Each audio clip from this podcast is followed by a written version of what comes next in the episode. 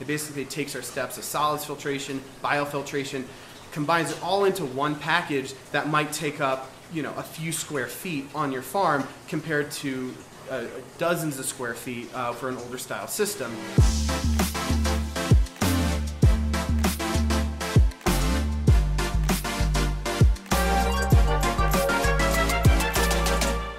I'm Rob with the Aquaponics Source. I'm the Director of Sales and Product Development, and I've been here for about four years now. Um, and I just want to nerd out with you for a second on some things that I'm really passionate about in aquaponics. And uh, that's going to be new advancements in aquaponic technology.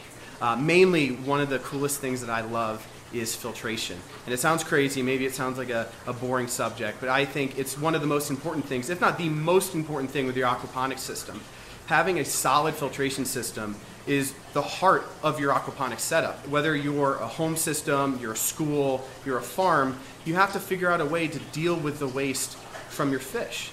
It, that's the thing that keeps your system alive. It's not only pulling out solids from your fish, but you're growing your beneficial bacteria that are, are keeping everything alive. You're providing your nutrients to your plants and detoxifying that ammonia for your fish. Um, and, and, so one of the coolest things that I've experienced over the course of my career in aquaponics um, has been advances in filtration technology.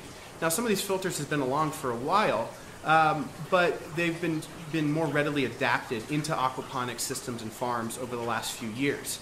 Uh, and so when I first got into it, um, a lot of commercial farms were based around UVI style filtration, where you have um, very high feeding rates in your fish tanks, leading into uh, swirl filters or radial flow filters separate larger solids, then going into uh, you know mineralization tanks or other setups where you're screening out suspended solids, and then beyond that, uh, aerated biofilter uh, where we are growing our beneficial bacteria.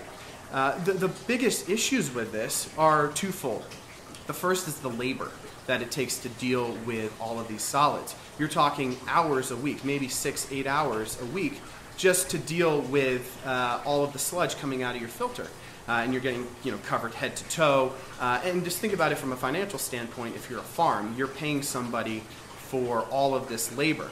The other thing is that these big tanks are relative in size to the flow rate of your system, the feeding rates, uh, the, the tank size, the fish tank size, all of that. And so what that means is it takes up an incredible amount of space in your greenhouse or your aquaponics room or wherever. And so with advances in filtration technology, we're able to condense all of this down into a very small package. Uh, and so that's why with our filters these days, we use automated bead filters. It basically takes our steps of solids filtration, biofiltration, combines it all into one package that might take up you know, a few square feet on your farm compared to uh, dozens of square feet uh, for an older style system.